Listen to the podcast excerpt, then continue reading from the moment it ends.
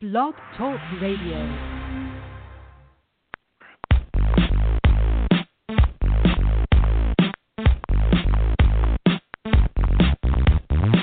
It's the Gridiron Stud Show and the promo that's got the flow.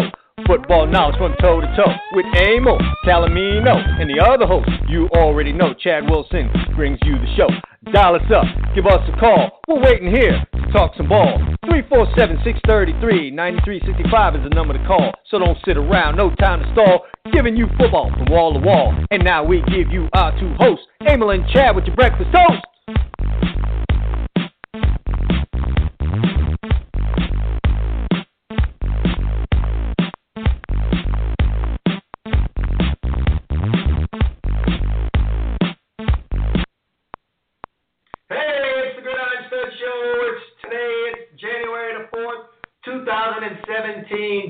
Wilson, Amo Calomino here with you. Let me take a little bit of echo off of that thing. Amo, we haven't had a chance to meet on air in the new year. How you doing, man? Happy New Year to you and also all of our Happy New Year to you.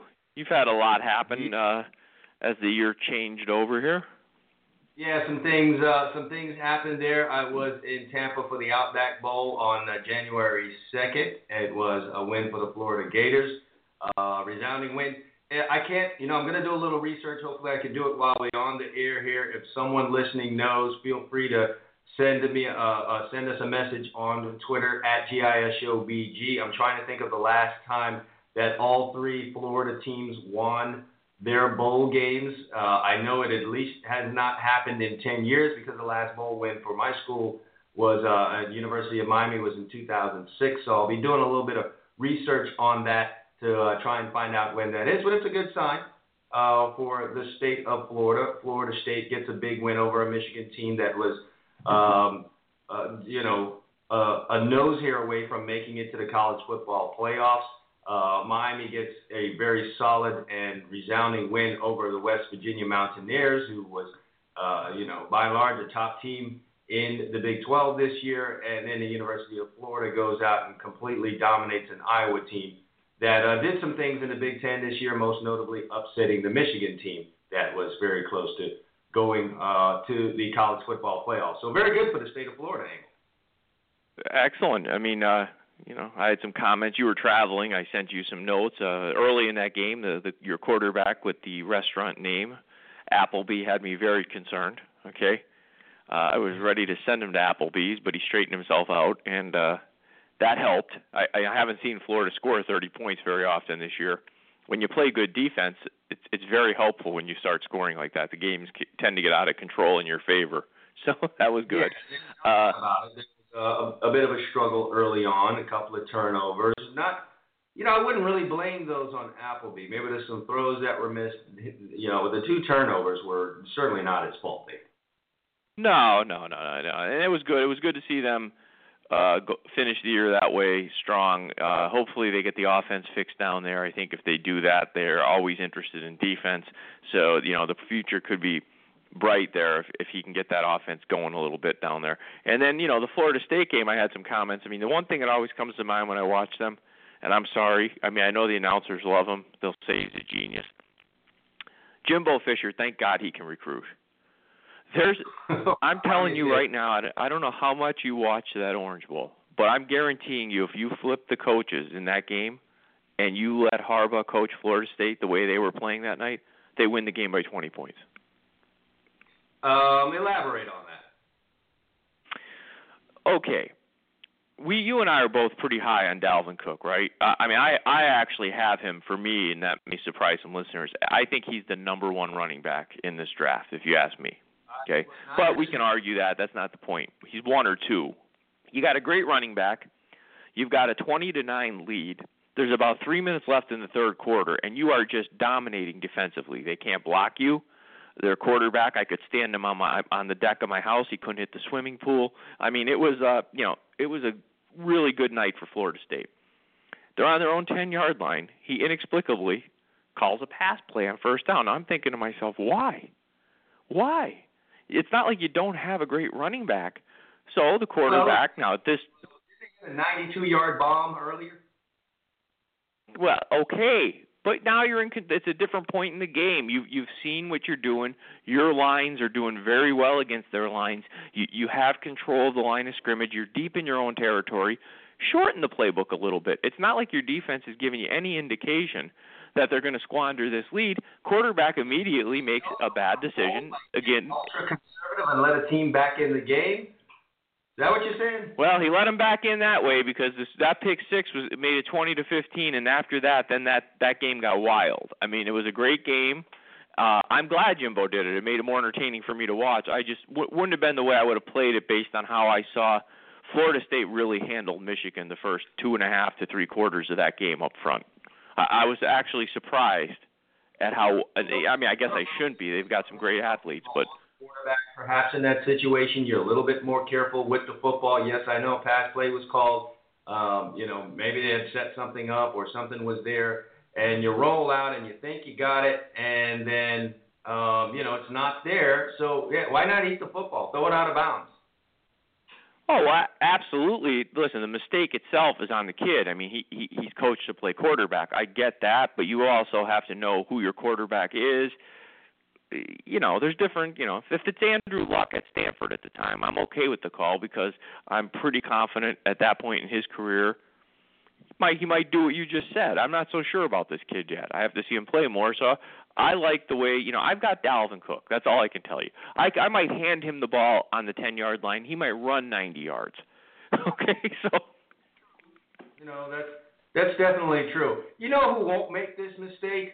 Um, it's my man Nick Saban, who has uh, just won another national title. We don't know it yet. We'll have to wait till Monday. But uh, put me down on that, Emil. And I've been listening here to the last 24 hours since Nick Saban let go of Lane Kiffin, and suddenly Lane Kiffin is Alabama. Lane Kiffin is the uh, dynasty. But you know, despite the fact that he wasn't there for most of it, Lane Kiffin is uh, everything Alabama. He is the reason Alabama is good now. Um, he is the reason for Alabama's greatness, and without him, Alabama is nothing, and they will now be defeated by Clemson. Uh, the Clemson bandwagon is getting very, very full, Emil. So you uh, are have not bought your tickets yet. I suggest you rush to the window because Clemson, according to those out there um, in social media land, is uh, destined to win because uh, Lane Kiffin is no longer a part of Alabama football. I say to you, Emil, this is probably uh, one of the shrewdest moves and a very smart move for uh, for for Nick Saban to have made here because I'm going to tell you right now he's just uh, secured a championship for the Alabama Crimson Tide.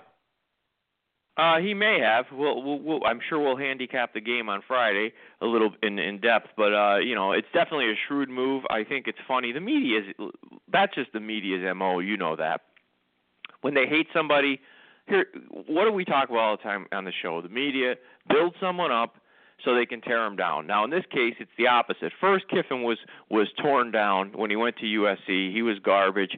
He got fired. He got fired on the runway after the Arizona State game. He may never do anything again. He'll never be a head coach again. That's what the media told you. In comes Nick. Nick gives him a job. He does well there. Now they've built him up. He is the greatest play caller in the history of college football. There is nobody better than Lane Kiffin. And this is just now. Now they'll use that for a while to tear Alabama down, at least until Monday night. You know, so it's just a media game that gets gets them some eyeballs and some ears, and uh, I don't put too much stock in it. It's a shrewd move. I'll tell you why. I think it's a shrewd. Well, And that's uh, that's the problem here. Let me tell you why this has secured them a championship. Uh, this has happened several times during the year, uh, in one case or another, especially when we've been handicapping ball games. And I'm telling you, it's very difficult for an opposing coaching staff to deal with late changes such as this. Uh, a quarterback goes out, you get a backup quarterback come in, or uh, there is an immediate change um, at a coordinator position, the person that's going to actually be calling plays. And for that one week, that one game, when you don't have a history on it, it is very, very difficult to prepare in that situation. Extremely difficult. And that's going to be the problem for Clemson. I'm telling you that right now. They're going to have a serious issue with that at the moment. So, yeah, um, and I think it was twofold. I agree with that, but I also think if you watch that game, uh, which I'm sure you did against Washington, I didn't think Kiffin called a particularly uh, you know particularly great game. Now, don't get me wrong. I mean, Washington's got you know they got a salty defense. It's pretty good. But I mean, you, you look at that game. I mean, the defense gave them the the 17-7 lead with with another touchdown. I mean, the Alabama defense scoring this year has been incredible, and they really didn't put the game away until Scarborough went 60 some yards in the fourth quarter with that long run. I mean, generally, I I, I just didn't think he did enough creatively to help them and maybe he is not focused. I mean, it's hard to have two jobs. I mean, he he's excited, I'm sure. He wants to be a head coach again. He's he's worried about building a program down there in Florida and you know he's trying to coach a team that's you know offensively that's trying to win a national championship. I think it was not only shrewd, I think it was the right move by Saban.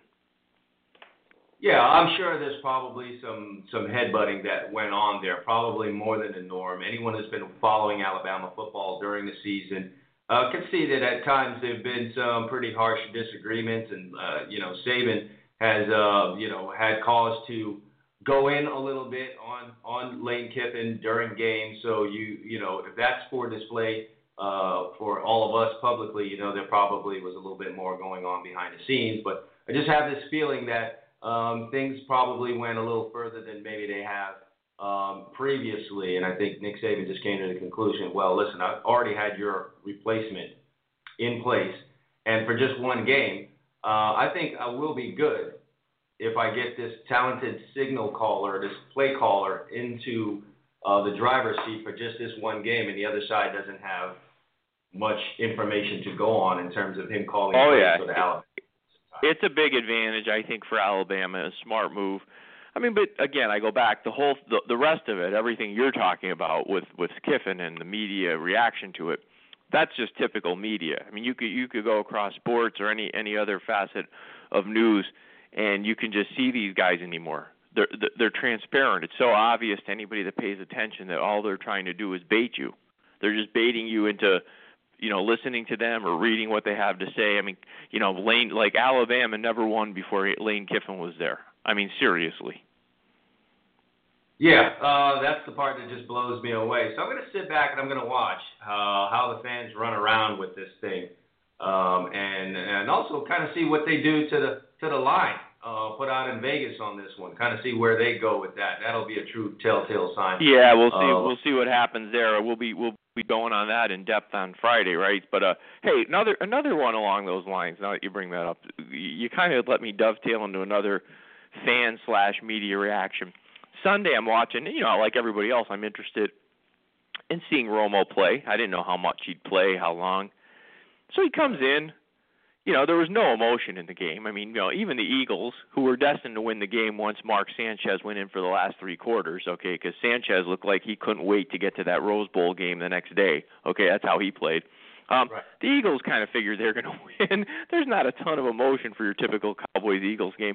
Romo goes in, engineers a nice 81 yard drive, bing, bang, boom, down the field, three for four, 30 yards, gets a long pass interference on a nice throw. Um, now, all of a sudden, you've got Cowboy fans. Now, remember, these are many of them, not all of them, but two thirds of them that were posting memes over the years, of you know Romo choking in the playoffs, telling you how he wasn't that good. Uh, he he just went for stats. Now all of a sudden, he should be the quarterback. They'd win the Super Bowl if they would just put him in because he had one drive where he never even came close to touching the ground. Is that a real thing, Emil? Is that something that people are oh, saying this?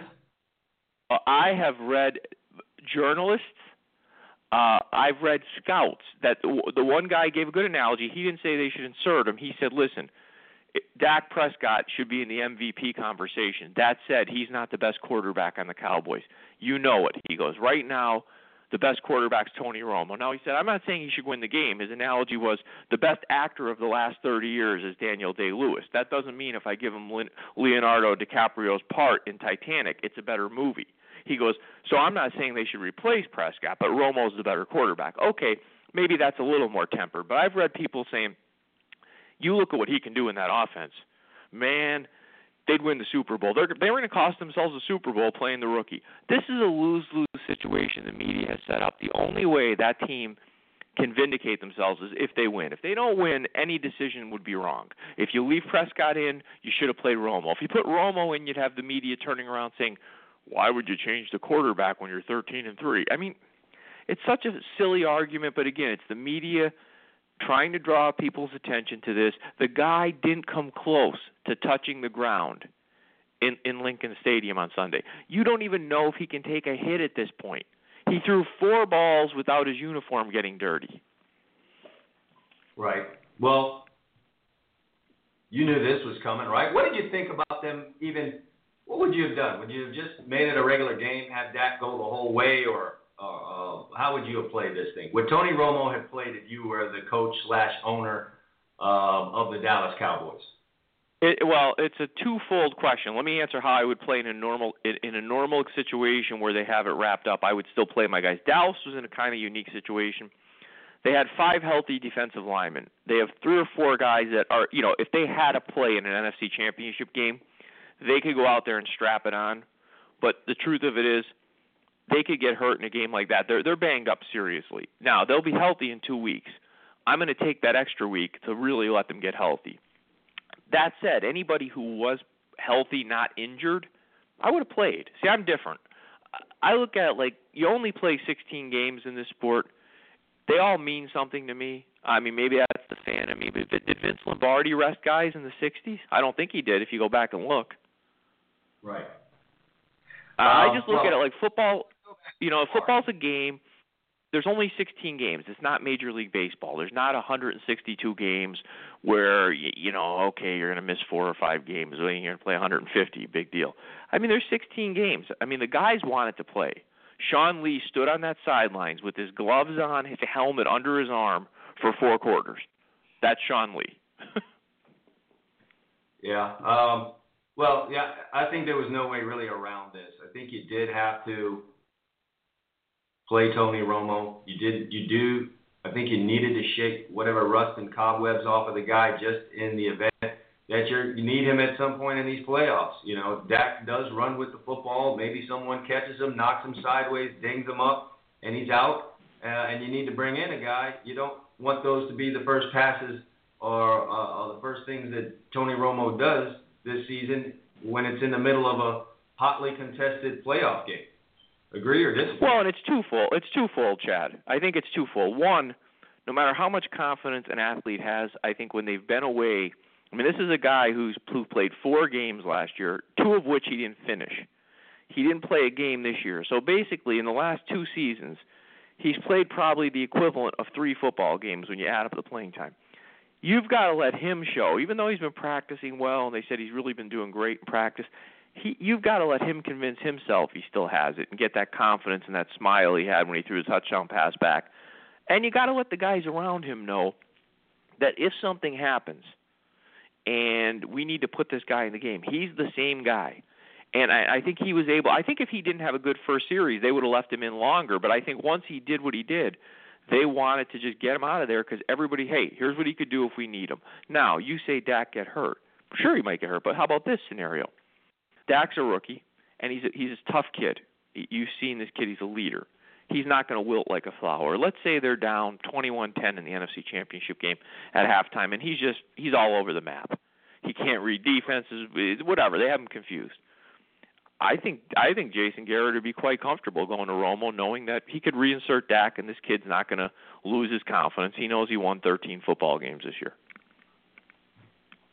Uh, well, um, we'll just have to see how all that plays out. You know, there's a national championship game coming up on Monday. Uh, look, I don't know because I haven't looked at it. I don't know who's going to call the game, Emil, but I sure hope it's Brent Musburger and insert whoever else. That's who I'm looking for. Let me Oh, Brent, Brent, Brent, Brent, Brent, that drove me nuts yesterday. You saw that thing. I, I'm, I'm re, you know, I get my news feed, and let's face it, whatever. Yahoo's my, I have Yahoo up as my homepage. It's, you know, some of the news from Yahoo is Yahoo. Let's put it, it's silly, but I see this article pop up that people are angry with Brent Musburger, and I, I, I'll be honest, folks, I didn't watch much of the Sugar Bowl. I was footballed out after my Trojans. We'll talk about that in the college section. So, um, you know, I'm reading that he said something about Joe Mixon. I'm thinking, what did Brent say? Did Brent say he bet on the game again? Because Brent likes to talk about gambling.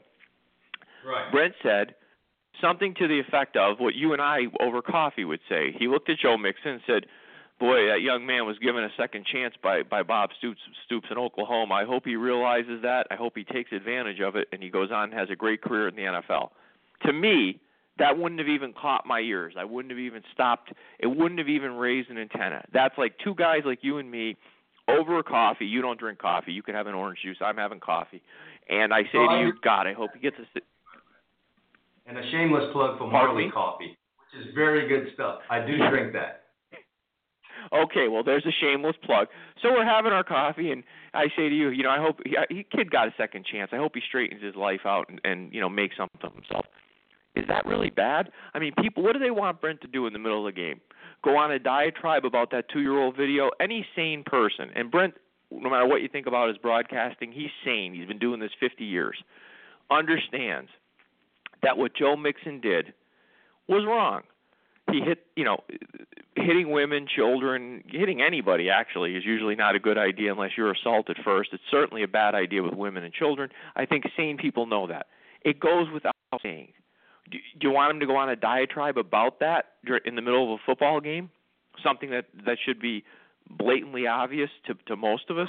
He knows that. So talking about this at all. Pardon?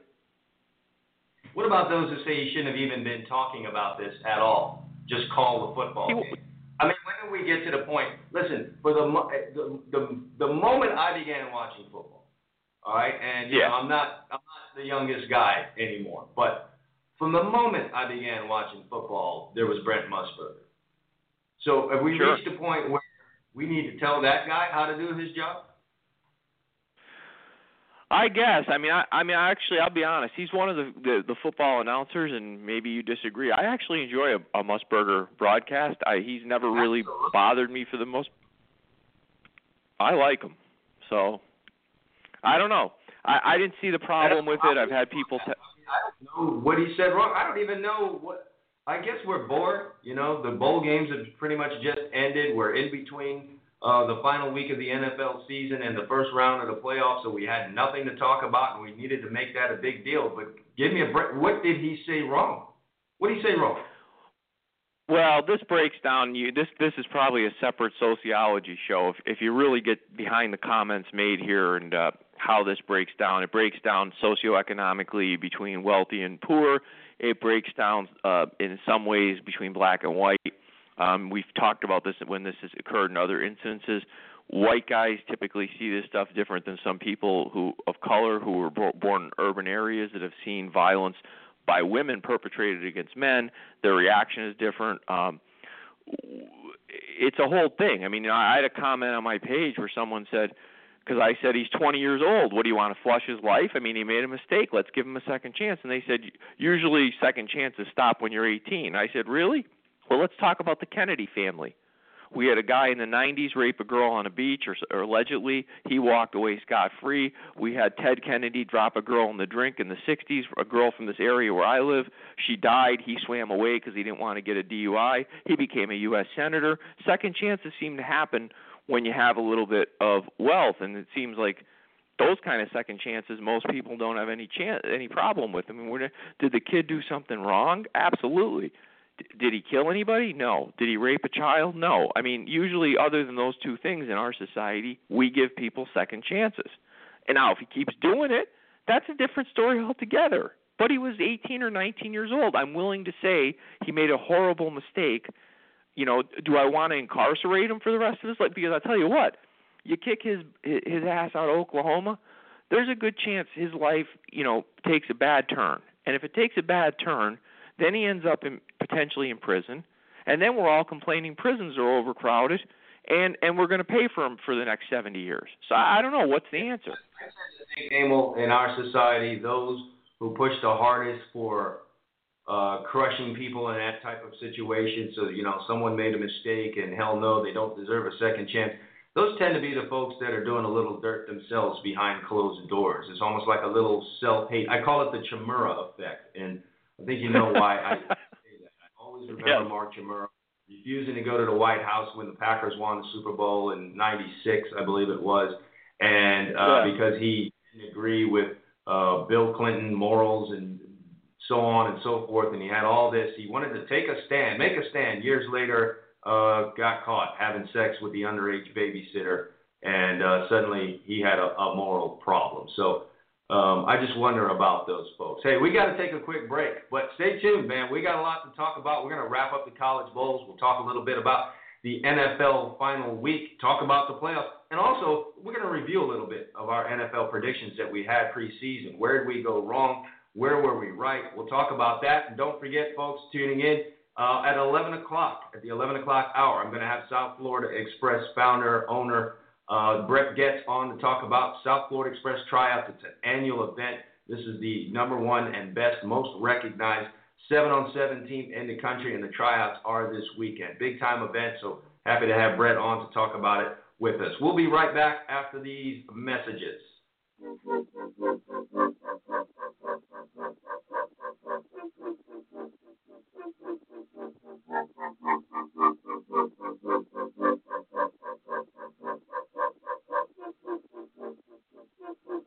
Mother on that me. I was good. To all you high school recruits out there, you want to get recruited by the colleges? Step up and visit gridironstuds.com today. We got college coaches visiting. We've got people visiting. We've got fans visiting. If you want to be seen, get your video up there right now. It's easy. Create a profile. Takes two minutes. Stop playing games. Get off of Facebook. Take control of your future. GridironStuds.com is where you need to be today. Visit now, set your profile up, and let yourself be seen.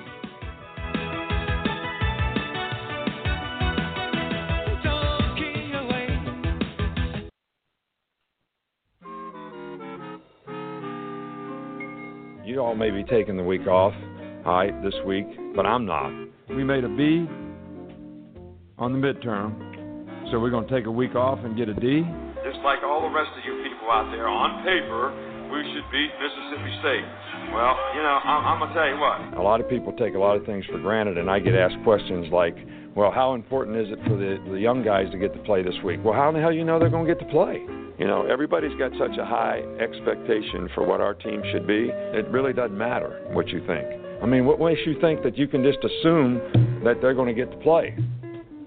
Because you're assuming that the other team is not very good? Because we have a tendency to think that way around here. Instead of just kicking people's ass like you're supposed to and working to do it. All right, so when you ask me those kind of questions, it really pisses me off. And it really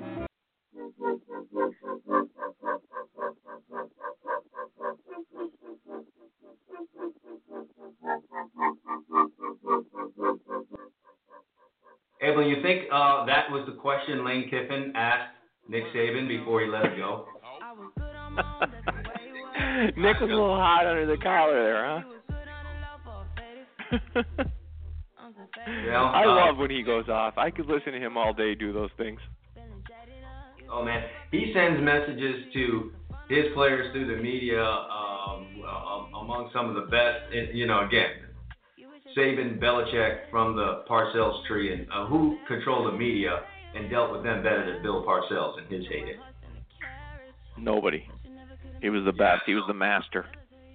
Yeah, two Parcells disciples just uh, working their magic uh, with the media, which you know what is a big part of of being a head coach in this day and age. If you don't control that stuff, it'll it'll overrun your entire program and franchise. Trust me on that. All right, uh, where are we going, Emil? We going college or NFL? I'm gonna let you pick that because we got a lot of stuff going either way.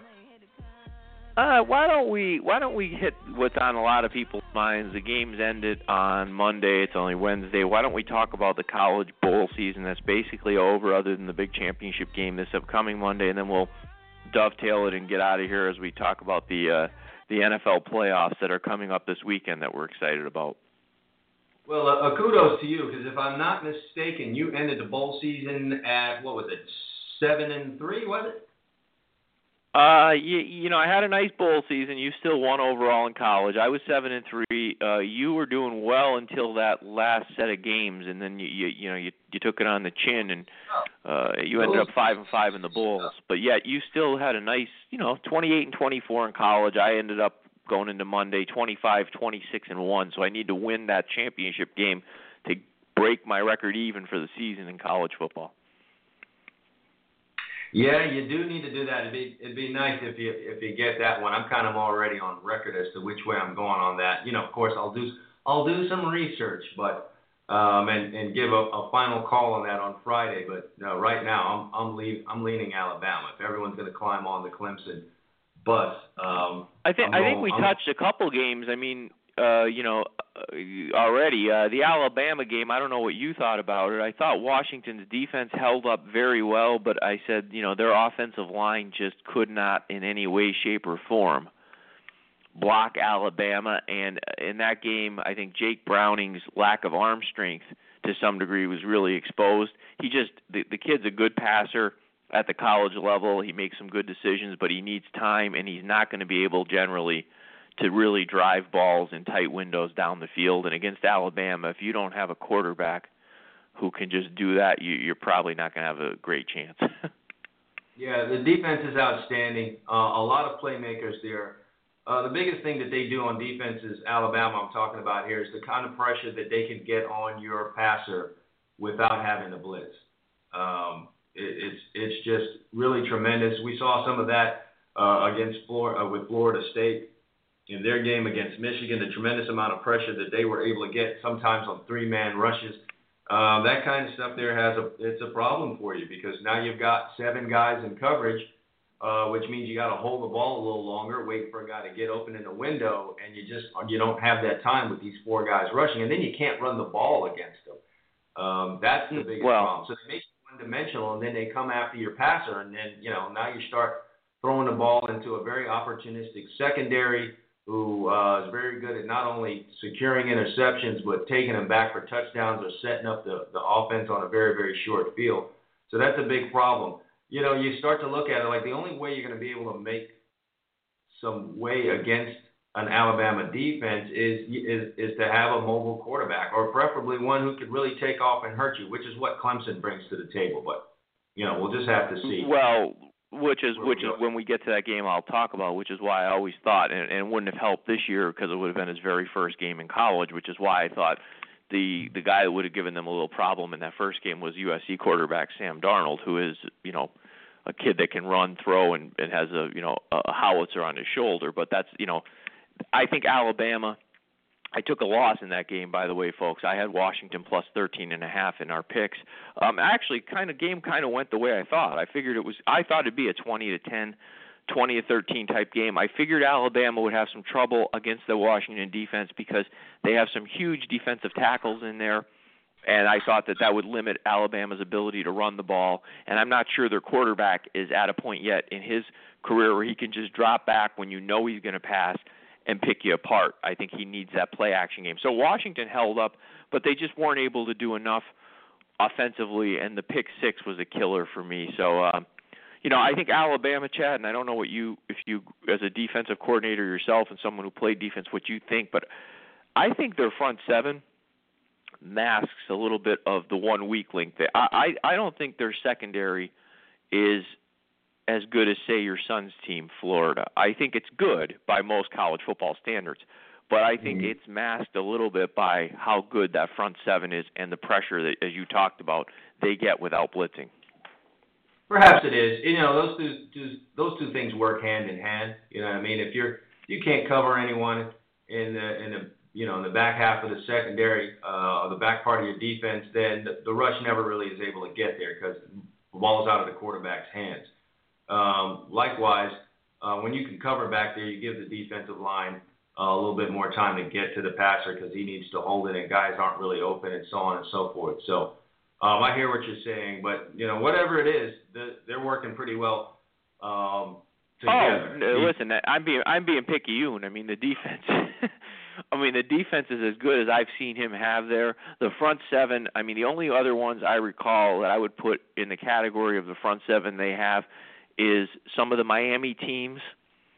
Uh, back when you played up until the early 2000s, and and that 2008 USC team when they had Clay Matthews, Rey Maualuga, and and Brian Cushing on the same defense, they were probably the only teams that I recall actually being. I mean, you look at they have NFL players across the board in that front seven, and it's just crazy. I mean, it's it's uh, they're they're a load to block, no doubt about it. Yeah, no, no doubt about that. Let's talk about the uh, the, the one that caught everyone by surprise. Um, Clemson's total domination of Ohio State.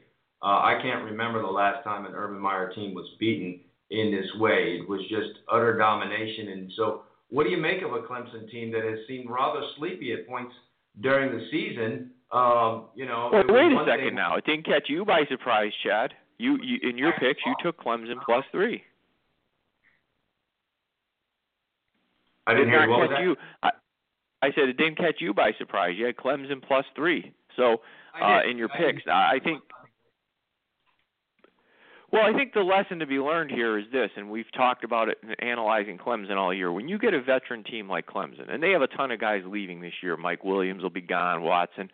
They lost that championship game to Alabama last year, and it was a great game. If people remember, that was a 45-40 game, very entertaining game. A team like that sometimes will sleepwalk through a regular season. I don't care what the sport is. It could be the NBA, it could be Major League Baseball. They're going to do the bare minimum of what they need to do to try to get themselves in position because they put all their focus on getting back to that game and in some cases hopefully playing their nemesis who beat them and in this case Clemson gets both wishes. I think they are the one team when you really look at them on film that physically can stay up with Alabama. They've got NFL caliber players on their front seven. They've got NFL caliber players on the offensive line. They've got a mobile quarterback. Now I don't know if that what that's going to mean on Monday night. I'm just telling you from what I've seen when they're interested in playing, they're a team that is is probably physically up to being on the same field right now with this year's Alabama team and I think they were very interested in playing obviously the other night and we saw what they can do. Yeah, um, you know, no no doubt about that. Um, so you know, again, it makes it makes things very interesting. So what what what do you say about Ohio State having been in a college football playoff? Uh, everyone was so eager. They were in their they were in the track blocks in their stance, ready to take off on that. Uh, the moment. Well, you got that. Was, Listen, it's twofold, Chad. I think it, it it further it furthers my argument, and and I I believe at this point probably yours that I think that the way you got to set this up is eight teams, five automatic berths for conference champions, three at large by the committee, and you're off you go. Because if you miss one on an Ohio State as an at large, you don't feel nearly as bad as it, because you're not excluding a conference champion at that point. I think the other thing you look at Ohio State, the warning signs were there for us. We kind of didn't. We, we looked at the laundry, we looked at the uniform and the helmet, and we kind of forgot. Hey, they went. They played at home against Northwestern in November. They won 24-20. A four-point win at home, scoring 24 points against Northwestern.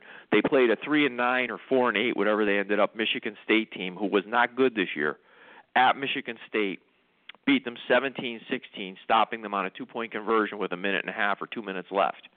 There were some warning signs along the way that kind of said, you know, they had the seeing eye spot against Michigan where, you know, basically Helen Keller spotted that ball, or maybe they don't even get to that point, uh, and the game ends on fourth down. You know, that'll be debated for a long time. So there were some some chinks in the armor. Um, he was not throwing the ball well. Uh, you know, JT was not throwing the ball well down the field late in the year. So there were, you know, I'm not going to say we saw it coming, but you saw it coming. Maybe not 31 nothing, but you were pretty confident that Clemson would win that game. Oh yeah, I, I, I was confident. I didn't buy a whole lot into the regular season. I know that feeling. You climb to the mountaintop, um, and you got pushed off right before you reached, and you fall all the way back down. Well, then you know you're not as um, you don't you, you, you want to get back up to the top, but maybe you don't climb as zestily. Like you've made this trip already. Um, you feel like we'll get there, but you know you don't feel the need to crush certain teams during the regular season. A regular season um, if you could, you know, imagine it kind of loses a little bit of its luster. So let's just get through these games. Let's get back to the point where we were um, right before we fell off. So um, it resulted in a loss for them against Pitt. Fortunately, it didn't cost them in this whole deal. But Clemson was a better team than they showed this regular season.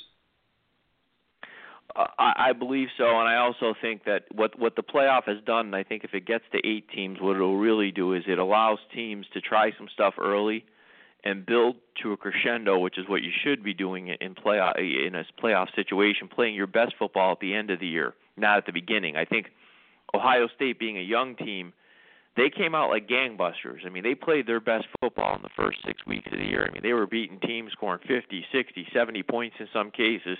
They went to Oklahoma. They beat them by three touchdowns. I mean, let's be honest. I mean, if we flip that now and I tell you, forget what we just saw, even at the end of the year, if I told you Ohio State's playing Oklahoma on a neutral field, you didn't think they were going to beat them by three touchdowns again, did you? Uh, maybe, maybe not. Yeah. I mean, You know. I, I think Ohio State's a young team. I think people are going to write them off now next year and do that at your own peril because um, he will get that fixed. Urban Meyer is, is a really good coach. So anybody who just automatically starts discounting Ohio State because of one really bad game they had in a bowl game, you you do that like I said at your own peril because Ohio State has a ton of talent on that team. Urban will figure out how to fix that forward passing game, and I, uh, my bet will be Ohio State's a very strong team next season. Oh yeah, no doubt about it. You know, a very young football team, and they get the experience of having been in a game like that. They'll be, you know, we talked about Clemson maybe not being so hungry for this regular season. Well, in a situation like this for Ohio State, I think you're going to be looking at a team that's hungry going through that regular season next year, given the way they bowed out of this thing. True or no? Oh yeah, oh yeah, yeah. I mean, and you know that's going to be. Uh, you look at that division next year. I mean, Michigan's replacing about 18 guys. I mean, you know, I don't expect Michigan to be horrible, but I also think they'll struggle in some of the bigger games because they're going to be very young, have a lot of guys stepping into new roles and just replacing a lot along their lines and whatnot. That that East division between Ohio State and Penn State next year is going to be a war. I mean, that, that Oh, that's yeah. going to be uh, you know you count me as signing me up. God, God willing, if I'm on this earth, I will be glued to the television when those two teams play in Columbus next year. Yeah, let's let's talk about that. uh, Penn State's game against USC. Uh, Emil, I was traveling during that game. I happened to be traveling during what appears to be the best game this bowl season. So that is on my list of things to do here within the next 24 hours to sit down and watch that entire Rose Bowl game. Uh, I was stunned by what was going on. Uh, to be honest with you, didn't expect to see that many points being scored. The last thing I expected was this game to be a 52-49 final, no matter who won. Well, a couple things. You know, this sounds funny. I mean, because you know my disdain for the Big 12, but this was not a Big 12 52-49. They played defense in this game. There were punts, there were turnovers, there was guys getting hit and getting hit hard. It was just one of those games where there was so much offensive talent on the field and so many big plays, and so, in some cases some weird big plays that led to some quick touchdowns that you got a lot of points out of it. But you also, if you like defense, it wasn't like every time someone gets the ball they're going to score. I mean, there was stops and punts and all the good stuff that you know. Now, granted, it was a lot. I'm with you. I never thought it would be like this. Um, it was a weird game because it was like two different, ga- three different games. The first quarter and a half, you really felt like if Penn State's not careful, USC is going to blow them out of here. Then all of a sudden, the game changed for a quarter and a half, and Penn State took control of the game. And you felt like the other way, man. If USC's not careful, they're going to get blown out of here. And then in the fourth quarter, USC returned to the way they played the first quarter and a half. I mean, early in the game, USC had a 13 nothing lead. They had a couple field goals that they, you know, they took where they could have scored a touchdown, perhaps. Their kicker, who's excellent, missed a, a 51 and a 49 yard field goal, so they left some points on the field. So it's 27-14 right before the half. Penn State has the ball, and USC is getting the ball to start second half. So you're thinking this thing could turn to a blowout. Well, little, little you know, 30 seconds left in the first half. Penn State tight end, or I think it was tight end, makes a great catch in the corner of the end zone. 27-21. Now, Chad, mark that down. That's play number one. Now, this is amazing what I'm going to tell you. USC gets the ball back, 30 seconds left in the half. They go down. This is when the kid misses like a 49 yarder going into the locker room. So USC gets the ball to start the second half. They go three and out. They punt. Penn State, first play from scrimmage, handoff Barkley, 79 yards for a touchdown. Amazing running back this kid is. Um, I think, barring injury, he's a stud at the next level. So that's the second play. Now, Penn State's last two offensive plays have now produced touchdowns. USC gets the ball again. I think they go three and out. Maybe they get a first down. They punt it to Penn State. Next play, USC brings a blitz. Penn State loves throwing deep. Iman Marshall is one on one with Chris Godwin. He gets a hand on the ball, tips it up in the air. Godwin running full speed, stops his body, squares up to the quarterback, catches the tip. Marshall's on the turf in the Rose Bowl, looking at the turf. Godwin sprinting down the sideline, 79 yards, touchdown. Three offensive plays now in a row, three touchdowns. Next possession, USC interception. Penn State returns it to the three yard line. Next play, touchdown. Penn State ran four offensive plays in a row that produced touchdowns. Well, well, thank you, Emil. Um, you essentially have uh, what's that term they use for when you know you didn't see the movie and someone tells you all about it? I ruined the ending for you, but you got to you listen. You you got to watch it. It was an amazing, amazing. I mean, I don't know. I've been watching football like you a very long time at this point. I'm not sure I ever saw a team score four touchdowns on four successive offensive plays in a row. I mean, yeah, well, um, it it sounded interesting. Uh, you know, the, all the things that I heard sound like it was a very good football game. So I'm gonna have to get around to seeing that. I, I think we've covered what was you know the you know the most interesting things in this bowl season. Uh, I can't wait for the ratings to come out. I guess we watched it. You know, halfway through this thing, you sent me some information on the bowls, and uh, you know, it would have covered the, the the first half of the bowls, which were the least uh, interesting on paper. And it seems as though we're still watching it. Uh, I, I'm just still on this thing, Emil. We gotta we gotta get ourselves a real playoff system. But I, I don't want to beat that horse again today. So. No, no, no. I think I think we all anybody who's a regular listener of the show knows where we stand on that. So there's no point in going there. I do think that the Rose Bowl ratings. I, I want to see if I can get my hands on them. Do some research. I think they're going to be through the roof. Uh, it was a great, well attended game, full house. Um, the fans were into it. If you watched that game without knowing what was at stake, you would have thought those two teams were playing for the national championship. Just by the way, the fans, the players, and the reaction. This one. All right. Um, here's where I fall on this. First of all, that these college playoff games and the college playoff that we have kind of kicks a little bit of sand, I think, on these games that come after it. So Western Michigan, Wisconsin, USC, Penn State, Auburn, Oklahoma, uh, Florida, Iowa. You know, you got to wonder how much those games m- mean now that you had the playoff games right before it. I highly doubt, Emil, if the USC Penn State game was part of that 14 playoff, that I think we would have seen a 52 or 49 game. I just don't think that would have happened. I think it would have been a different kind of football game. So I have to wonder, like, what was the mindset there that you get a game like that? True, very entertaining. I just don't think in a 14 playoff we get a 52-49 game. I, don't know where you stand on that. Uh, normally I would agree with you. I'm just not. I'll tell you this. I came away with a couple things watching that, and I think when you watch the game, you will too. The best hire at Penn State this past year was the offensive coordinator, the, the head coach at Fordham they took. He runs a pretty funky offense. The quarterback for Penn State's only six foot tall. He's a real gamer. The kid, you know, he doesn't. He's not going to play at the next level as a quarterback. I can tell you that. He's he's a, just a scrappy kid. He likes to throw the ball downfield and take chances.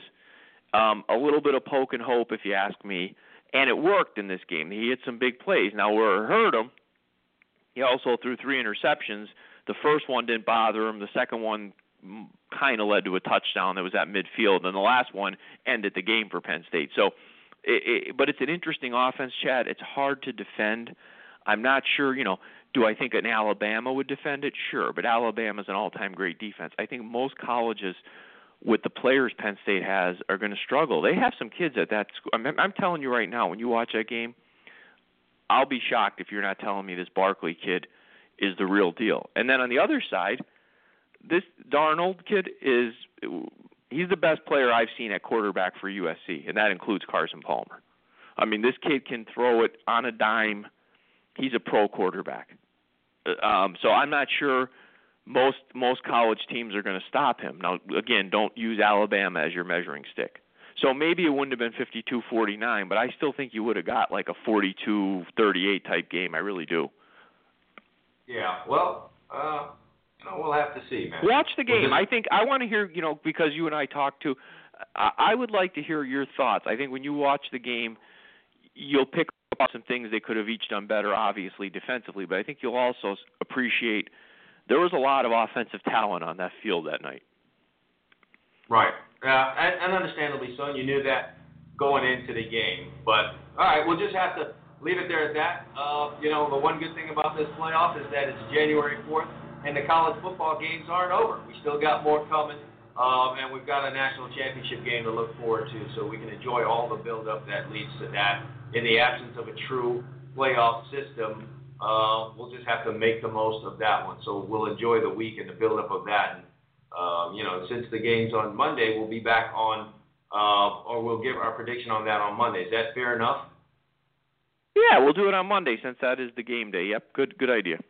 Yeah, we can devote a little bit more time to the NFL playoffs on uh, on Friday's show. Well, let's flip now into the uh, into NFL mode, and uh, let's talk about the the playoffs that were coming here.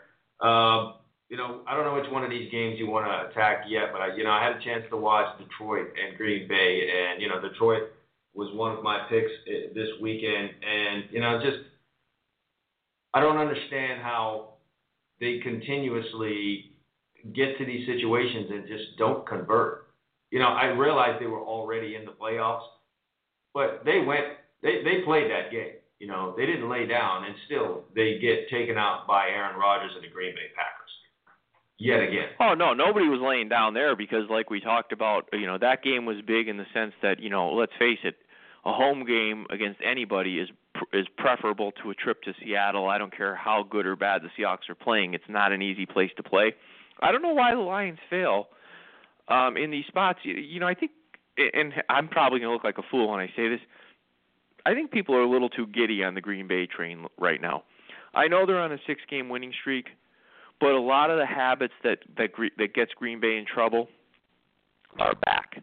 Okay, for a while there, they were running the football. They had that Montgomery go off that one game against the Bears, where he went for 162 yards. You know, but you look what's sandwiched in between in these wins. Their leading rusher had 41 yards against the Eagles, 40 against Houston, 41 against Seattle, 23 against Minnesota, and 61 against Detroit. So, absent a running game, I really don't care how good Aaron Rodgers is. I just think it's very hard to win playoff games if you're going to be one-dimensional. Yeah, uh, and and that's still what they are. So you know they'll pay for it at some point. What's the most uh, what's the matchup you're most looking forward to this weekend? That one, I think you know, I'm interested. The Giants right now are playing some some hellish defense. I mean, you know, they played that game against Washington, and I was proud to see them as a football fan do what they did. Uh, as a fan of the NFC East, you do not let another team from the NFC East walk into the playoffs by laying down. And the Giants did not lay down. They went to Washington. They played them. They, they beat them 13-10 at Washington, kept the Redskins out of that seven hole, out of that six hole where they would have taken Detroit's spot. And uh, you know the Giants 13-10, but if you look at their board, they haven't scored 30 points this year. This is an 11 and 5 team that hasn't scored 30 points this year. So, you know, you figure they got what it takes to slow Green Bay down, but my question is can the Giants score enough? Because no matter who they're playing, they're not scoring much. Um, I I've learned this. Don't sleep on the Giants when it comes to the postseason. So it's like it's that they're one thing in the you know they're one thing in the in the in the regular season, and then you know there's something else uh, when the postseason comes. I'm not going to make that mistake again. They'll find scoring when they need it, I guess, Emil. I'm just, um, you know, we got to make predictions on these games, but I think that's going to be a fun football game. Oh, I think it's I think it's an interesting game because again, you know, you have a very one-dimensional Green Bay team. I do not expect them to be able to have any success running the ball against the Giants. So basically, they're going to roll Aaron Rodgers out there at Lambeau and say beat the Giants for us. And then you got the Giants who, you know, basically know what they're dealing with in Rodgers and the question is can can they figure out a way to get it done in in Lambeau. So I think that's I think you got three I, mean, I hate to ruin it there's three other games I have to tell you that looking at them, I'm not really that excited about them. I mean, the Dolphins. I know you, that's the hometown team down there, and you're excited you made the playoffs. I they're going to Pittsburgh, and I'll make a spread pick with this later in the week. But I'm telling you, just winning the game, I don't like their chances up there. I mean, you know, I just I think it's funny when I sit here and look at the records that you know that team features a 10 and 6 versus an 11. I mean, on paper that you know one of the best matchups out there. I'm just not all. Uh, I don't know. I should be more excited about some of these matchups. Yeah, I'd love to see the Dolphins. Well, I mean, what excitement do you have? I mean, you uh, let me ask you. I'm just before you get a chance to dig into it. You could change. I'm. I'm. I give you full ability to change your mind. But right now, do you think the Lions have a chance? Just off the top of your head, I'm asking. I, I'm not. I don't have an answer. That's why I'm asking you. Do you think they have a chance to be competitive in Seattle? Oh yeah, no doubt about it. I mean, the Seahawks have lit their way into the postseason. Okay. They really have. I hope you're right because I want to see some good games here. I hope you're right. I mean, I look at that Raiders Texans game. Now, here's a Raiders team I was excited about watching. They had that terrible, you know, luck of of Carr breaking his leg. Um, McGloin was just absolutely awful when he was in the game, and then he's hurt. So now basically you got a rookie in Connor Cook who hasn't played all year, uh, playing against Brock Osweiler and the Texans. That might have the final score of an Astros A's baseball game. I mean, that might be like nine six there. Uh, very well could be, but you know what happens when we say that? You know, here comes a whole bunch of scoring. Uh, I would have said that about the. Oh yeah, I know. I yeah, well, no, I, I, listen. I'm, I, I hope you're right. I hope the Lions can muster up something. Um, you know, let's let's be honest and fair to the Lions. They lost their last three games.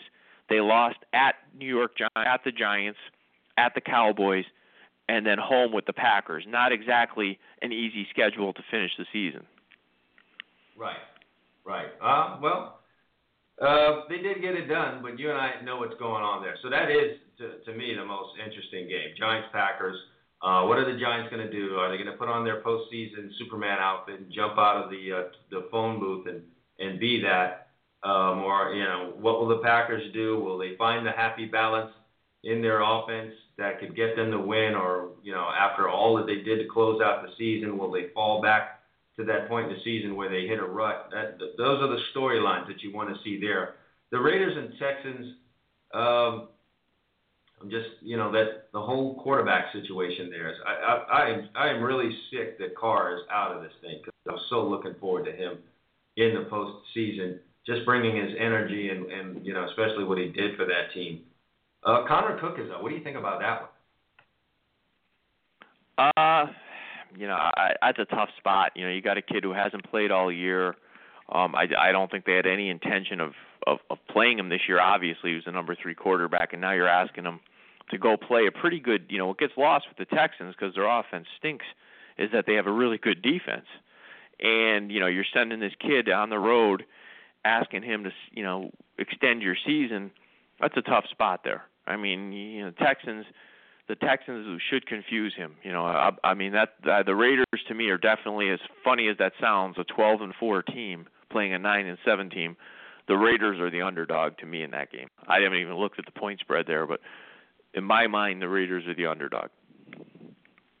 Yeah, um, they are. They're, no, you know, I mean, the Texans are going to play defense. I don't know what they're going to do uh, at quarterback, but you know, they'll they'll uh, they'll play defense and kind of hope that works out for them. See how that boils down. I mean, look at the guys. playoffs. though. the NFC, Chad, is far better. If you look this year at the, what they have set up in the NFC, probably the only weak link is Detroit, and and and they happen to be playing a struggling Seahawks team, so they may not even be that weak weak of a link.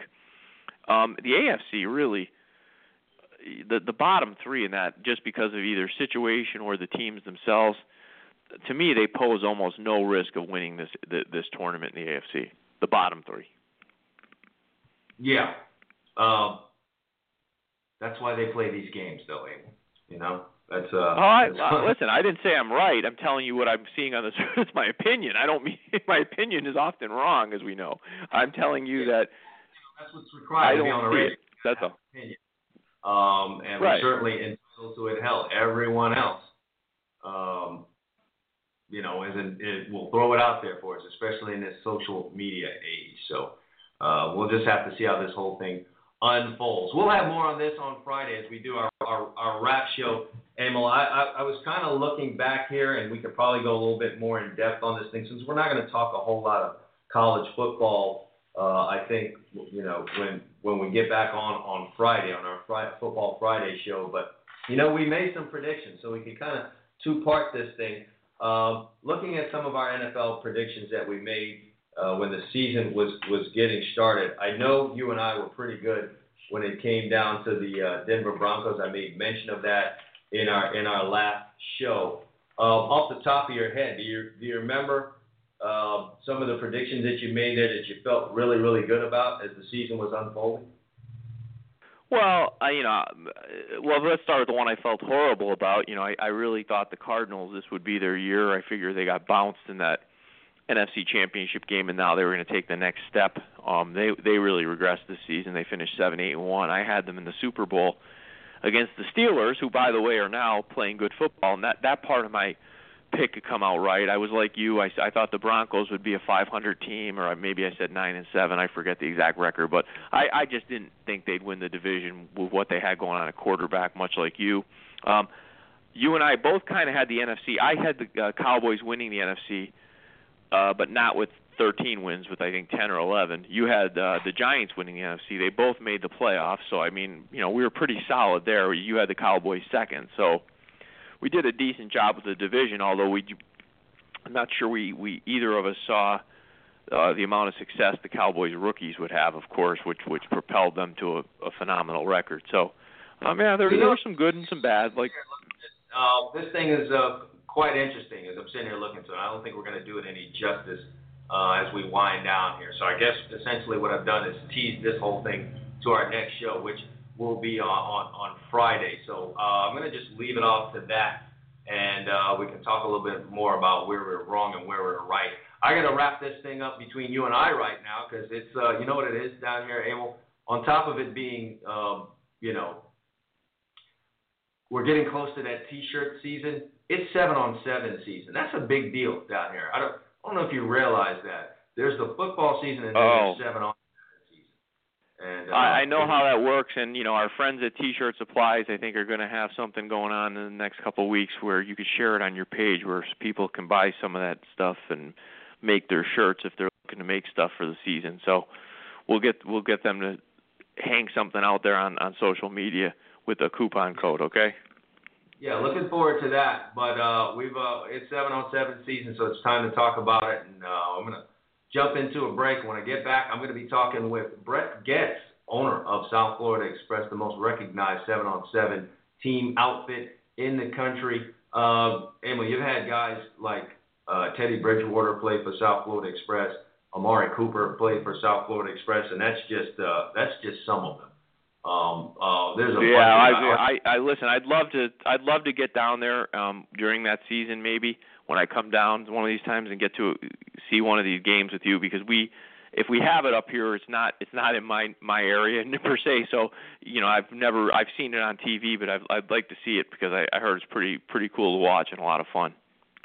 Yeah, yeah, no, you've seen some extreme feats of athleticism, really death-defying stuff going on there. So um, it's time to talk about that. So when I come back, I'm going to be joined by Brett Goetz. Emil, um, it's your time to sign off, and uh, I'm not going to hold it against you that you, you know, you, you killed all the cliffhangers for me in that USC Penn State game.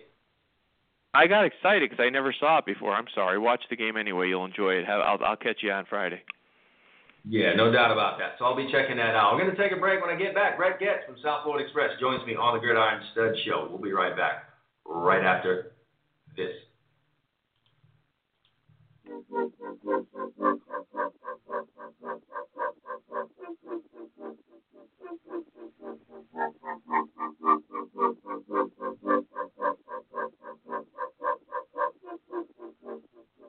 What the hell that mean? To all you high school recruits out there, you want to get recruited by the colleges?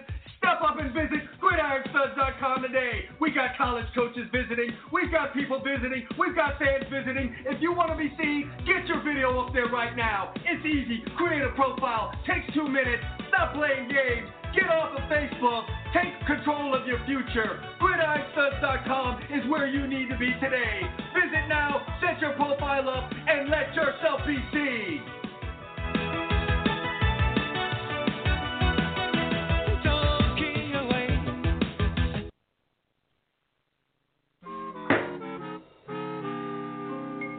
All may be taking the week off, all right, this week, but I'm not. We made a B on the midterm, so we're going to take a week off and get a D. Just like all the rest of you people out there, on paper, we should beat Mississippi State. Well, you know, I'm, I'm going to tell you what. A lot of people take a lot of things for granted, and I get asked questions like, well, how important is it for the, the young guys to get to play this week? Well, how in the hell you know they're going to get to play? You know, everybody's got such a high expectation for what our team should be. It really doesn't matter what you think. I mean, what makes you think that you can just assume that they're going to get to play? Because you're assuming that the other team is not very good? Because we have a tendency to think that way around here. Instead of just kicking people's ass like you're supposed to and working to do it. All right, so when you ask me those kind of questions, it really pisses me off. And it really, sort of, if you want to know the truth about it, pisses me off when I talk to people that have this expectation, like they're disappointed that we only won the game 14 13. You all don't remember the Georgia Southern game, do you? I don't think we had a guy on that field that didn't play in the NFL, and about four or five of them were first round draft picks. And I think that team won a national championship, but I'm not sure. You want to talk about something that's frustrating? That's frustrating to me. For our players. And they run through our ass like shit through a tin horn, man, and we could not stop them. Could not stop them. Could not stop them. You better make it a good one now because I'm about half fired up here. You got a good question, I hope? I always got great timing with my questions here. Yeah, well, Um, if it's not a good one, just pass it on. Now, y'all scared to ask another question? You sure you want to ask? I, I'm good. I know you don't like to do comparisons, but No, I don't. So don't ask me a comparison I'm, question. I'm not. You, you know, I've already answered it three times. So who else wants it? Can we get in a line and everybody ask the question? And incidentally, don't ask me any more questions about that because that's all I have to say about it. I don't. I can't say it. I don't. I don't have anything else to say about it. I, I, I thought something had to be bad before you needed to get better. So why does it need? To, No, I- why you ask me if it d- d- has it gotten better? That that assumes that it was wor- It was bad. It was worse at one time. Because if it was up to you, we're, we're, we're six foot under already. We're dead and buried and gone, gone. Get this bottle to respond to it because I don't know anything more than that. I told you everything I know. So you can ask the bottle, but don't ask me. I don't want to say it's none of your business, but I just don't think it's for anybody else to know. I'm, I'm, I'm coaching and working for our players and our team to be as good as it can be. And if that's not pleasing to somebody else, it's not pleasing to somebody else. Uh, I mean, I hate to, to to start on this, but whether guys are going out for the draft, that it shouldn't even be thinking about that right now. Whether we're worrying about the Heisman Trophy, now we're worrying about playing Missouri rather than Tennessee sometime down the road. We won a lot of games last year, and you all didn't.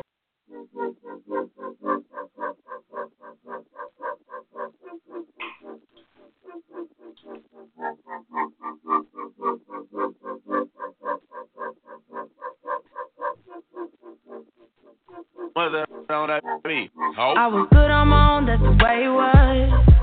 That's the way it was. You was good on the low for a faded. I'm some faded love. What the f you complaining for? 1108 here on the Gridiron Stud Show. Just finished wrapping up NFL and college football talk. The bowl games, up and down. Wish I could have seen more of them. Definitely, uh, again, within the next 24 hours, need to sit down and watch that Rose Bowl game. Certainly was not expecting a 52-49 scoring fest. Kind of stuff you'd see in a, a seven-on-seven contest. And uh, with that, uh, good segue into the next thing we're going to talk about here on the Gridiron Stud Show. And that's seven on seven season. And when you're talking seven on seven, I don't care if it's in the state of Florida or anywhere in this country, there's one name that you recognize uh, first and foremost, and that's the uh, whole grandfathers of this seven on seven thing, the South Florida Express, uh, home of names like Teddy Bridgewater, Artie Burns, uh, you know, Amari Cooper. We can go through a long list of names. Uh, and I'm proud to say that uh, my oldest son, Quincy Wilson, who just declared to the NFL draft yesterday, was um, a, a very big member of the South Florida Express team for uh, two seasons, and really describes it as um, one of, if not, you know, the best experience that uh, he had. One of the things he missed the most about high school football, and that was playing uh, for South Florida Express. And so, with that, I have uh, the owner of South Florida Express, owner and founder of South Florida Express, on with me right now, Brett Goetz, to talk about the tryouts coming up this weekend. It's an annual event that's attended by uh, writers, uh, recruiting writers from all over the country. It's just it's kind of turned into a red carpet type of thing, has it not, Brett? It has, and um, it, you know, it's because of not only the talent that we have, but uh, all the great writers that come out and cover it from around the country, and uh, Italian evaluators out there writing about these kids makes the event great. Plus, we have some great sponsors such as Adidas and Shake Shack this year, so come hungry if you're coming. And uh, Muscle Milk, it's uh, you know without all these people involved, we can't make this event grow bigger and, and bigger every year. It's been great. Yeah, I mean, so not only can you come out and watch some amazing athleticism and be entertained by that, the new crop of uh, guys that are going to be coming up, you can also get fed and then get some nutrition too. You can walk out of this thing uh, with your belly full, entertained, and with some uh, some some muscles maybe you uh, didn't have when you showed up to the thing, right, Brett? Oh yeah, yeah. I I can use some of that muscle milk myself, but uh, yeah, uh, yeah, it's gonna be great. It's gonna be a lot of fun, and uh, be a lot of talent out there. You know, we usually have like 300 plus kids that come out and try out, and uh, you know, it's gonna be this Saturday is our showcase which is going to start at uh, at, at, at registrations from 11 to 12:30 at Betty T. Ferguson Park uh, in Miami Gardens, Florida, and uh, at 12:30 we're going to get the show on the road and and start uh, you know start the camp. It'll be great. Um, and, and and by the way, and just so you know, and right before that, from 9 to 12, the great Ken Mastrole, one of the better quarterback coaches around the country, will be doing his camp uh, right at the same field. Um, that will be from 9 to 12. But our event will be great. It'll be 300 plus kids, and uh, we're going to invite a 100 back on Sunday to have a chance to make our South Florida 10 team. This will be our 10th year. Yeah. So, what time are the festivities on on Sunday? Have you decided a time on that yet? Yeah. So, um, uh, yeah, our the kids that we invite back will compete from 10 I'm sorry, from 12 to 2 on Sunday. Those are the 100 kids that come back. And prior to that on Sunday, from 9 to 12, we have a 15 and under tryout. So if you're 15 and under and you have some talent on the on the field, on the football field, come out and try out. And uh, you know, tryouts are $25 per person, and uh, you will get Adidas uh, shirts and some headbands and stuff, and should be a lot of fun. Yeah, look, so we, there's obviously a, a long history uh, for uh, the South Florida Express, and you know we could when we if we were to lay out the history right now, probably uh, go really long here on the radio. And we don't have that long, but could you give us a quick rundown on how this thing started? Yeah, you know, I got a call 10 years ago from uh, a writer from uh, one of the big national publications, and um, he said, listen, you know, a friend of his or somebody involved was going to do a seven on seven tournament in Tampa. And, and you know, and I, I knew a lot of the kids from coaching or knowing them or whatever. And they asked if I wanted to be the coach uh, and start a team down here. And I, I, I said, well, I would love to do an all-star team, you know. I, and I, they said, whatever team you want to do, just do. And the tournament was whenever it was in April of 10 years ago and uh, what I did was I just called around to all the top, you know, I just from reading all the recruiting sites and going to a lot of games, I knew who the top guys were who I wanted to invite, and we invited about 25 kids, about 40 kids showed up, and uh, 24 kids were on that team, led by uh, Geno Smith, uh, who's in the NFL, and uh, Brandon Doughty, who's with the Dolphins. Those two are our quarterbacks. And then we had uh, Stedman Bailey, who was with the Rams, just uh, recently had an unfortunate incident that uh, took him out of the league. But uh, there were five guys or six guys on that team that made the NFL, and uh, every year after that, we had a tryout, and it went from 40 kids the first year to you know 350 to 400 kids every year. So it's become a really big thing. Yeah, um, you know, a long history, a lot of great players. You got guys in the NFL, guys that have won the Thorpe Award, guys that have been up for the Heisman Trophy. Um, what are you the most proudest of uh, in South Florida Express? If you could somehow point to one thing. Well, there's a lot. I mean, I listen as a as a you know. First of all, I think it's great that we built such a great stage for all these kids. Uh, which leads me to say that I, I, I think the thing I'm most proud of is that we built a stage where there's a lot of kids. You know, we don't we don't make these kids. I don't take credit for the talent these kids have, and I, I will say that you know, through practices and some of our great coaching, I'm sure there's several good pointers that the kids learn or get better just through the competitive nature of our program. But I will say there's a lot of kids that have amazing talent that don't get recognized or aren't recognized at that point when they get into our tryouts and our team and because of all the exposure and the stage that we created, it creates, you know, a platform where there's so many kids that end up getting scholarships and get, you know, to so many schools and um and that's what's great about it. I mean, there's kids uh Rashard Robinson was one kid uh, a few years ago that came out. Nobody knew who he was at a Pompano Beach Ely High School.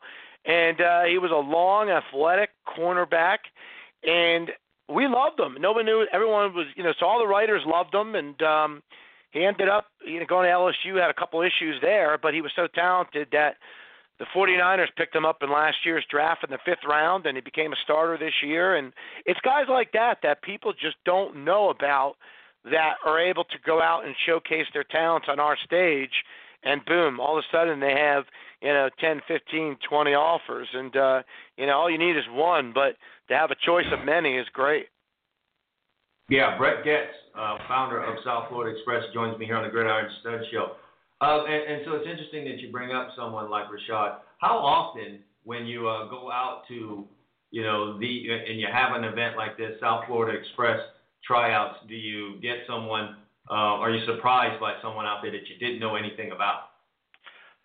You know, it's becoming more common, but um, I, I, again, you know, South Florida is just an unbelievable pool of talent, and you know, sometimes kids get overlooked because they go to, uh, you know, an American Heritage, and there's, uh, you know, ten big time guys, but there's really five more that could play D1. But you know, everyone's looking at the big offensive lineman or some great skill guy there. But there's another guy who's sitting there that you know could play. So you know, we love to get those kind of guys, and we go to the tryouts. And I know this weekend it's going to be the same thing. There's going to be someone out there, one or two kids that we've never heard of, or no one else has ever heard of, that is really, really talented. And uh, you know, that's it's it, that's what makes me happy. And and you know, hearing about you know, you said about Quincy Wilson and um, you know the fact that that was one of his best things they did in high school, and this is what it's all about. I mean, you know, that's the fact that we have, you know, we're on our third apparel deal, and uh, you know, we just signed an extension with Adidas, and we created such a big name that we're able to, you know, give these kids an opportunity to get some great apparel, to be able to travel to different places, and be able to compete at the highest level. And I know it's not, you know, we don't have pads on, but I will say the seven on seven thing is extremely competitive. And you know, the other thing I tell people is, I think there's a huge correlation between their success uh, as skill players and quarterbacks out there um out there and then you know and the correlation between that and when they put the pads on i mean i think there's a pretty high correlation of how it translates players um is to, is to compete in seven on seven. Um that's become an essential part of the off season training is is competing in these seven on seven events. Another thing too uh, that I've noticed in, in my time uh, following seven on seven and being a part of South Florida Express is you know you, you have guys at some schools where there's not as you know it's not as popular a school uh, for whatever the reason may be, and you know they're there they're very good players they're just not being seen as much you know recruiters don't go there when recruiters come down they can't go to every high school in South Florida simply too many but when they get onto a stage like this and they're a member of the South Florida Express football team, it gives them that opportunity to get the exposure that they wouldn't otherwise get at their high school team. Yeah, yeah, and you know a great example of that was uh, Jeremy Cash, who was at um, Ransom Everglades, which is number one academic school in the state every year, and Jeremy was there for academics, but just uh, an absolutely amazing athlete, and uh, Jeremy came out as a I think it was a sophomore at the time, and and I'll, I'll never forget we were at uh, Miramar High School. His father or his stepfather came to me and said, "Look, you know, this is my stepson. If he doesn't make the team, can he still practice with the team?" And I said, "Well, I, I think we'll be able to accommodate that." And uh, it turned out that he did make the team, and uh, we were at Miramar High School practicing, and I remember a bunch of writers there, including Larry Blustein, looking at me and saying, "Who is that kid?" And Jeremy was kid from Ransom, very athletic. He had high socks up to his knees, these Urkel-looking glasses on, and but he was so athletic. And uh, you know, he said, "Hey, this is Jeremy Cash. He's at uh, he's at Ransom Everglades High School."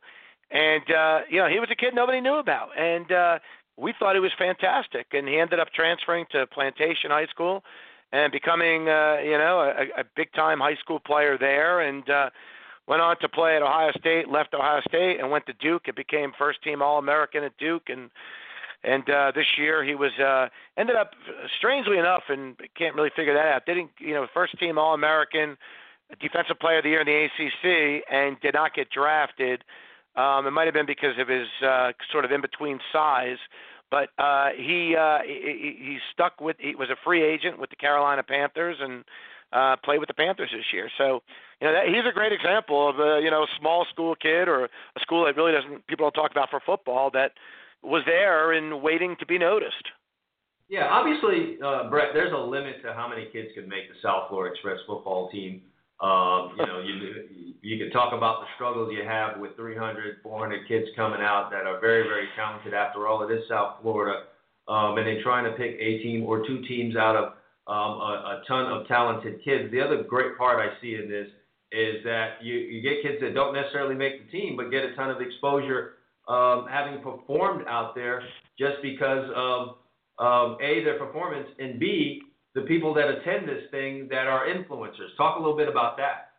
Yeah, I, I tell the kids, and I'll tell them. I tell them every year. I'll tell them on Saturday that you know it's not a perfect science. It's far from a perfect science.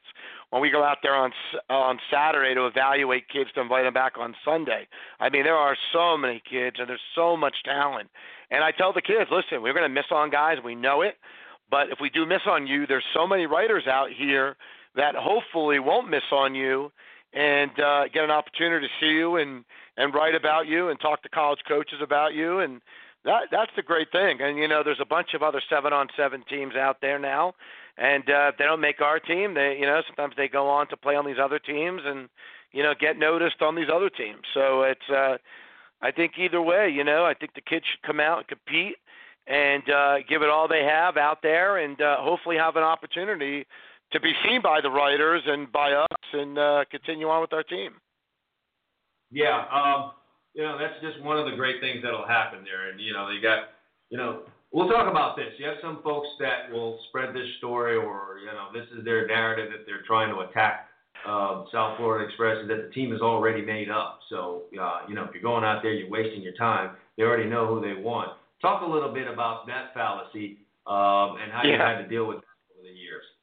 Yeah, well, yeah, and that's something that comes up every year. You know, these other teams are trying hard to get other players that we might want, and uh, they'll tell them that our team is picked. And the truth is, we and and I and I tell people this openly, we probably usually have a third to a half of the team that we know is already that we want on the team, and then there's usually the other half or so or two thirds that that we'll find out there at these practice at these tryouts. So um, you know, I, I there's I, there's tons of kids that we didn't know about that went out there, competed, and were fantastic, and made the team. But yes, there are um, uh, you know several kids that we do know about that played with us last year that proved themselves that more than likely have a great you know high uh, very high chance of making our team this year. Yeah. And by the um, way, I will say this: all these other yeah. teams are, are you know they have a bunch of kids that they have earmarked as well. So it you know it all kind of works the same way. Yeah, well, there's no doubt about it. Uh, you know, South Florida is is a hotbed for talent, if not the the richest talented area for high school football players. And yes, you have some that are are lights out players. And you know, if any team forming down here does not have in their mind that X player or so and so player that you've watched in pads, out of pads, in previous seven on seven seasons get the job done, and think that okay, well, uh, this guy's not gonna uh, have a really, really good chance to make this team, then you're being silly about the entire situation. There's some guys that have come there with a resume already. Um, but, you know, by and large, everyone tries out. And uh, one of the other great things is just the feat of athleticism that you're going to see on, on Saturday and Sunday. Talk about talk about that part. Yeah, you know, I I think competition is always the best coaching, and not to take anything away from our great coaches that are down here, but I think competition is the best coaching, and I think you know when you and I always to say this. I mean, our practices are usually better than our tournaments because you know we think we have the best of the best, and they're out there competing on Sundays in practice. And I'll never forget a few years ago, I went to Coach Rumph at American Heritage and I said, hey, you know, thanks. Uh, we're talking about T. McFadden, who's at FSU, that had an unbelievable year. And I said, hey, coach, thanks for letting McFadden play with us. He said, thank you, because he came back with a completely different confidence than he did last year from playing with your team. And you know, you asked before what makes us feel good. That made me feel great because I know that you know at least one kid. I know there's more than that, but somebody got something really good out of it. And I, like I said a few seconds ago, the competition out there is so intense it's going to push everyone to the next level every kid out there competing. So you know you're going to bring you know a major intensity and uh these kids bring their swag out there and again the competition is going to bring these kids uh to a whole nother level and uh you know that that's always been our best thing it's just the the competitive nature of our team at practices and at tryouts and then you know you go out and you know, kids go back to their high school teams in the spring and they're like, man, I I could compete against the best. I could do this, you know, and they feel much better about themselves and they go out and uh, they do big things. Yeah, Brett Goetz, uh, owner of South Florida Express, joins us here on the Gridiron Stud Show. You know, I'll speak a little bit to that. I've mentioned it on this show before, but it bears repeating again with the tryouts being this weekend.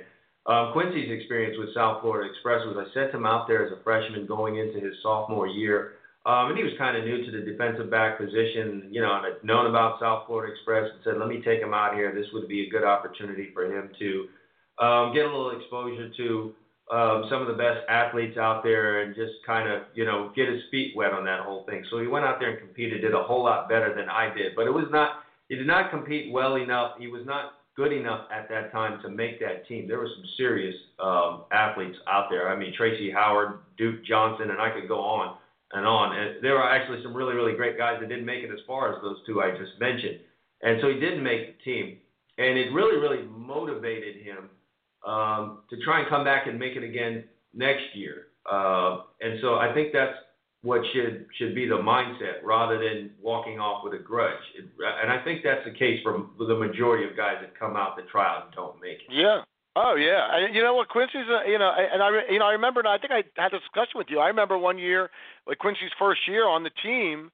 Uh, you know, I thought he was a great talent, but he was getting pushed hard by the receivers and the other DBs. And at one point, sure. um, we moved him from one team to, even though our our other team is awesome, he got mm-hmm. moved to the team. And you know what?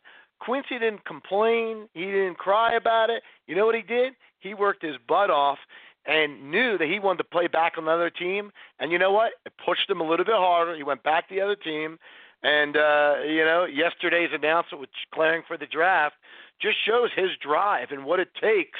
You know, you're not everything's not always going to work out for you know any of these kids. So just go out there with some major drive and some major hope, and uh, and go out there and do your thing. And even if there's a little step in the road there, a little bump in the road, fight through it because you know, this is a great game. It's a great sport, and it's a and, and boy, I, life as well. Hey, you mentioned this swag, um, and one of the one of the big things about South Florida Express over you know the the second half of this decade has has been just that the swag and the apparel deals. Talk a little bit about what's going to happen with that with this year's team. Well, first of all, Chad, you should get a lot of credit for that South Florida Express swag with your um, with your um, you you have become not only our uh, you know coach of defense stuff like that, but you lead the way with all this uh, this acrobatics that the South Florida Express have after making big plays, and I know all your videos and stuff and uh, encouraging the kids to go from playing football to being gymnastics. I mean, I, I see I see it all around the country now. These videos of these kids with the flips and stuff like that. Yes, so you know, our kids. Say it again. the backflips have become a big part of this seven on seven. Huge, So, huge, huge. Hey, listen, you're not allowed to celebrate in real football. You get a penalty. So you know what? Even though we've got a couple penalties for our black flips, which they should let the kids have a little more fun with it. But you know what? The, that whole you know having fun, swag type of thing, it all comes hand in hand. And um, you know, I, I think the apparel, I you know, uh, the, the apparel company like Adidas saw what we were doing. I give Adidas a lot of a credit. You know, a lot of other companies were kind of scared to jump into the seven on seven thing. And uh, Adidas looked at it like, "Wow, man, this is unbelievable." You know, you have teams with the best players from the from the you know from all these great areas around the country, and they jumped on the opportunity, and we were very excited. I met with them a couple of years ago, and uh, we just you know we even had an extension of our contract, which we're excited about. But we love working with Adidas, and we love the product, and uh, I think you know putting some cool gear on or cool uniforms are you know, on it kind of gives the kids a you know whole another little mindset, and uh, we're excited about that. Yeah, uh, I, I'm, I'm certainly um, once again looking looking forward to you know not only the tryouts but what the team is able to do this year, and and and then kind of just looking at what's on that team and envisioning five, uh, ten years down the road, which one of these guys are going to be the next superstars in the NFL, similar to what we have now. I, I mean, listen uh, I hate to put you on the spot like this because unless you have it written down on paper in front of you, you aren't going to possibly name all the guys that are in the NFL right now that have played for South Florida Express. But just to give an idea to those that may be listening, uh, rattle off some of the names of guys that have been members of South Florida Express that are playing in the NFL right now. Yeah, we mentioned uh, Richard and uh, Teddy Bridgewater, Geno Smith, Stedman Bailey, uh, Ryan Shazier, Eli Rogers, Artie Burns. Oh my God, the list goes on. Um, uh, uh, who'd you say? Amari Cooper. Amari Cooper, Duke Johnson, uh, uh, Tracy Howard. Um, man, the list goes on and on. Uh, uh, uh, we mentioned Jeremy Cash, uh, sure. Brandon Doughty, who was picked by the Dolphins. Uh, as a backup quarterback, you know, that's backup mm-hmm. quarterback right now for the Dolphins. Um, and you know what? I, I, you know, I, I think we've had four years in a row of first round picks, the guys that play with us. And uh, Chad, I, I, I, I, I think we might see the fifth year in a row this year. Yeah, absolutely, absolutely amazing from your lips to God ears, and and hopefully, you know, uh, it's just amazing. So if even if you are if you don't have a kid that's trying, if you just want to go out and uh, watch a, a great event. It's almost like Ringling Brothers and Barnumville. You're bound to see something amazing. So if you if you don't have oh, yeah. anything to do, and you're just a fan of high school and college football, you definitely want to come out um, and watch this thing on Saturday and see the next crop of the of the superstars of college football and possibly the NFL. And just this is probably going to be more entertaining, I dare say this, than, than some of the playoff games that are going to come on. Oh yeah, oh yeah. Oh yeah, there, there definitely will be some entertainment out there. Yeah, and, and uh, um, look, I certainly thank you for uh, you know having put something together like this uh, for the kids of South Florida. I think a lot of people uh, forget about that and miss that that you provided this opportunity and an outlet for kids. So um, that should definitely be recognized. Um, and then once again, before I let you go, tell everyone the details on the tryouts this weekend. Yeah, first of all, Chad, thanks for having me on. And by the way, you left out another Wilson kid. You left out Marco. I know he didn't play last year coming off an injury, but you did leave off Marco from playing with us when you mentioned that one of your sons played. So Marco was a great player for us two years ago. But um, this weekend, we're at Betty T. Ferguson Park, just a few blocks west of uh, Dolphin Stadium. Um, we're, registration is from 11 to 12:30 and uh, 12:30 we'll get started. It's $25 per player, and um, it's a great opportunity to compete. And uh, and by the way, like I said, uh, Ken Mastrole's quarterback camp will be from 9 to 12. Also, a great thing to come watch uh, some of our future stars down here um, at the quarterback position. So, uh, and then Sunday we'll be going. Sunday is uh, same place. Uh, our 15 and under um, um, um, uh, tryout will be from 9 to 12 and our um, you know our older team will compete to make the team. Uh, older kids will compete at from uh, 12 to 2. So be a great event, and I appreciate you having me on. Yeah, I'll th- listen, I want to thank you for coming on. Thank you for having this event. and uh, I'm looking forward. I'll be out there uh, Saturday. You better Sunday, be Chad. You Chad. Either that, or you better have more kids so we can keep you on board. Uh, that seems to be the thing folks want to have uh, done around here. But Brett, man, I thank you very much for being on, and look forward to the uh, whole event this weekend. Gotcha. See you out there Saturday. Thanks. Bye bye. All right, that's Brett Goetz, founder, owner of South Florida Express, joining us here. And again, big event Saturday and Sunday at Betty T. Ferguson Park. And again, if you're just a fan, um, you certainly w- want to come out there and check this whole thing out because you could say, hey, I saw uh, such and such. You could say, hey, I saw the next uh, Amari Cooper, Teddy Bridgewater, um, you know, Ryan Shazier, Artie Burns, Quincy Wilson. Um, you know, I saw these guys before they were those guys. So uh, certainly uh, come out and do that. And you know, if you have a youngster in your household that's playing uh, high school football and he's a wide receiver, defensive back, quarterback, running back, um, and he's serious about this thing, you got to bring him out on Saturday. You just absolutely have to get that done. Um, you don't want to look back on it and regret it at some point later on. Um, if nothing else, they don't make the team. It's a great experience for them. It gives them an idea to see exactly where they are.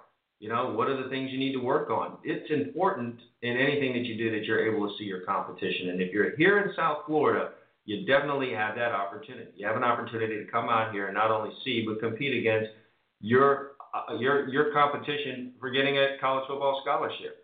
Uh, if you're in Pennsylvania, you don't have this opportunity. If you're in Indiana or uh, some of these other places where it's not as talent rich, you can't even see your competition. Other than to see highlight videos, you can't see your competition. So you're competing against something you don't aren't really aware of. Um, and to that point, if you just bring a kid from Pennsylvania and and uh, flew him down here and threw him out there on a Saturday, it would be a shock for him. It'd be a tremendous shock for most kids um, to just be thrown in that situation and try to compete to make a spot. Um, it, it- most kids in that situation would be overwhelmed.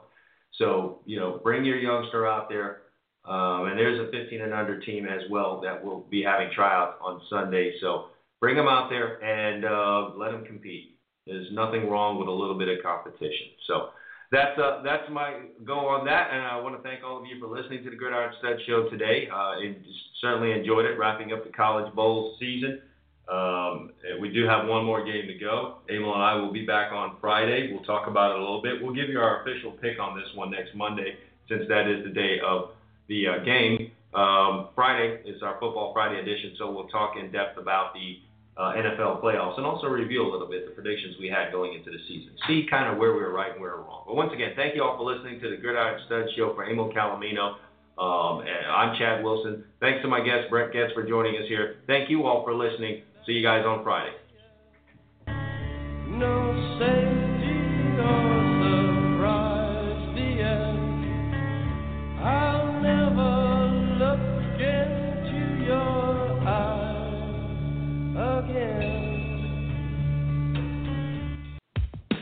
high school recruits out there, you want to get recruited by the colleges? Step up and visit gridironstuds.com today. We got college coaches visiting. We've got people visiting. We've got fans visiting. If you want to be seen, get your video up there right now. It's easy. Create a profile. Takes two minutes. Stop playing games. Get off of Facebook. Take control of your future. GridironStuds.com is where you need to be today. Visit now, set your profile up, and let yourself be seen.